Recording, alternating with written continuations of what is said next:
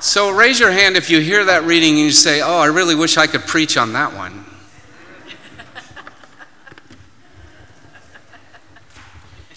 I had the same thoughts.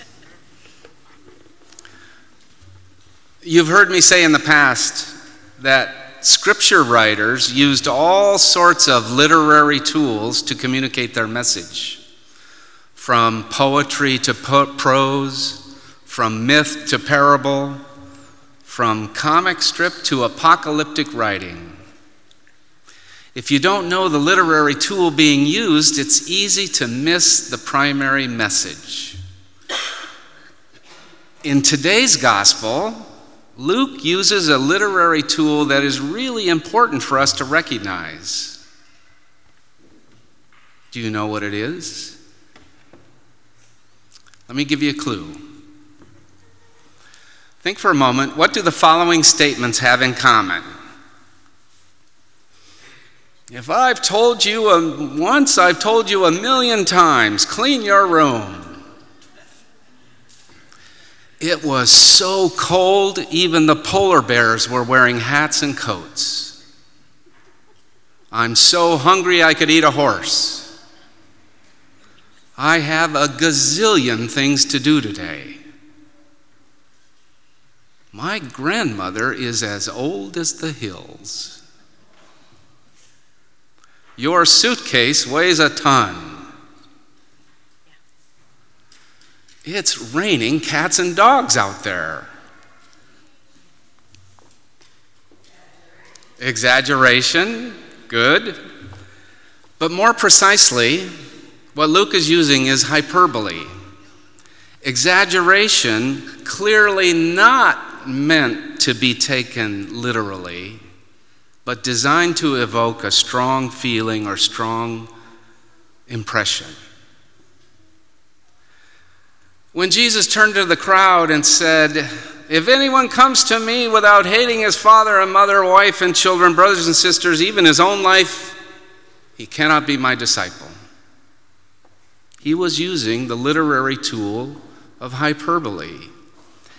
The original hearers of Jesus and the original readers of Luke would have known that, would have known that it's not meant to be taken literally, but there's a strong message there.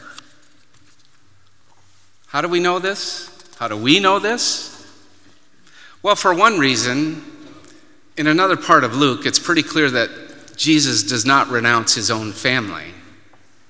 However, he does draw a connection and take in those who are believers as his kin. My mother and my brothers are those who hear the word of God and do it. And there's a recognition that this hmm, new family might find itself in tension with the old or the original family. And we get a concrete example of this in our second reading. Paul in prison, an old man, writing to Philemon about Onesimus. Onesimus was Philemon's slave, who Philemon sent with Paul on his journey. And Paul is sending Onesimus back, but not as slave, as family member, as brother, as son an extraordinary, radical challenge to the Christian community of the day, as well as the social structure of the family at that time. So, what's the strong impression or feeling that Jesus intends to evoke with this statement? Bluntly speaking, you want to follow me? It's harder than you think. It'll cost you big time. So, you better calculate the cost as best you can. And then you better be willing to give what it takes or to give up what it takes. You notice at the beginning of our gospel, it said there was a great crowd following Jesus as he traveled. Jesus drew a crowd because he healed them and he fed them. But on this day, it's like he turns to them and to us and says, You know what? It's not about the healing and it's not about the feeding, it's about the mission of change and redemption and social healing in this broken world that we are called to. And I, Jesus, am the focus, and the way is the cross. Whoever does not carry his own cross and come after me cannot be my disciple. I am pretty sure that those are probably not the original words of Jesus, but rather the words that Luke put in the mouth of Jesus. Before Jesus, the cross was exactly that the place where criminals were,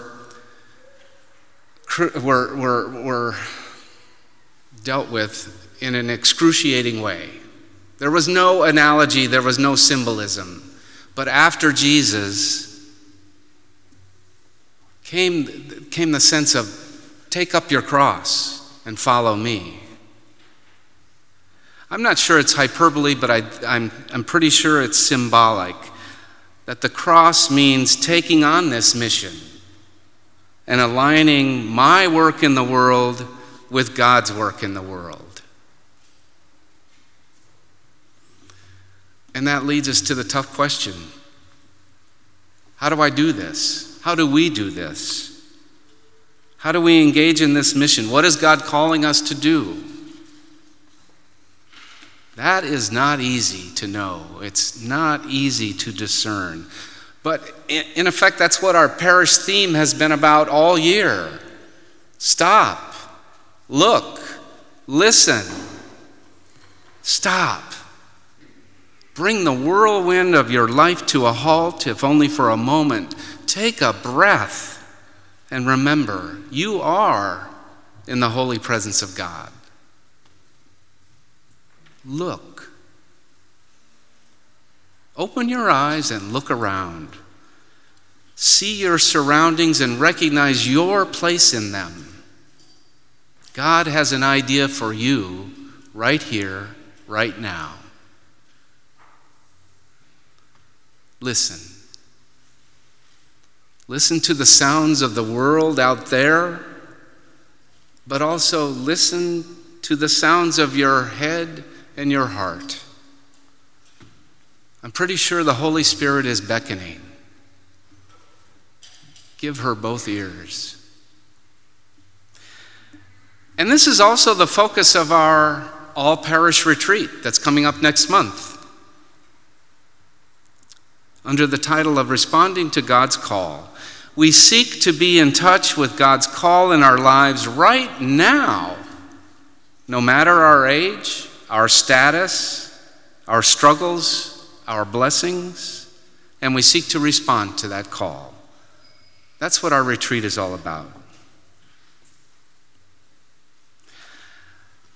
So, as each of us does this work individually, we also want to reflect on our community, the community of disciples at St. Charles. From where I stand, I just want to mention a few things that I think are part of this attempt to align our work in the world with God's work in the world. I have no doubt that our future partnership with De La Salle North Catholic High School is certainly part of this ongoing discernment. And I'm grateful to those in the parish as well as those at De La Salle who are working on that partnership, including Judy Ludwigson, Sandy Bossum, Egbert Kunrath, and Oscar Leong. I'm also grateful to Mary Evans, Jane Evans, Jeannie Moser for stepping up this year to lead faith formation efforts with our children. You'll get more details about that very soon. I'm grateful to our pastoral council and, and in particular our new members of our pastoral council Nisbet Johnny, Marciel and Diamili Tews, Margaret Retz, Peggy Johnson, as we embark on a new year of leadership in our first meeting on Tuesday night. I am aware that we are in need of leadership when it comes to the important area of social justice ministry, which really is a, a, a core piece of the identity of the, of the St. Charles community. And I am grateful to so, so many of you who contribute time and talent to the parish in far too numerous ways to mention here. And of course, I am grateful to all of you for your financial support to the parish. Your generosity each week is, is well, just an extraordinary inspiration to me. So, your homework assignment. I would ask you to give serious consideration to participating in the, in the October parish retreat. You'll get more information about that at the end of Mass. But if that doesn't work for you, then I challenge you to take at least one full hour, sometime in the next couple of weeks, to reflect on this question In what ways am I called to engage in the mission of Jesus? In what ways am I called to engage in the mission of Jesus? So, to close, I just want to share with you uh, something that I found uh, humorous in its timing. Uh, as I was, uh, I, I, want to share with you the words of one of the scripture scholars that I read in preparation uh, for my reflection this morning. And uh, he was talking about how Jesus turns to the crowds and, and says what he says. And, and he put it this way He said, Jesus talks tough and straight, as if saying to the crowds, and I'm not making this up, friends, we're not on our way to the parish picnic.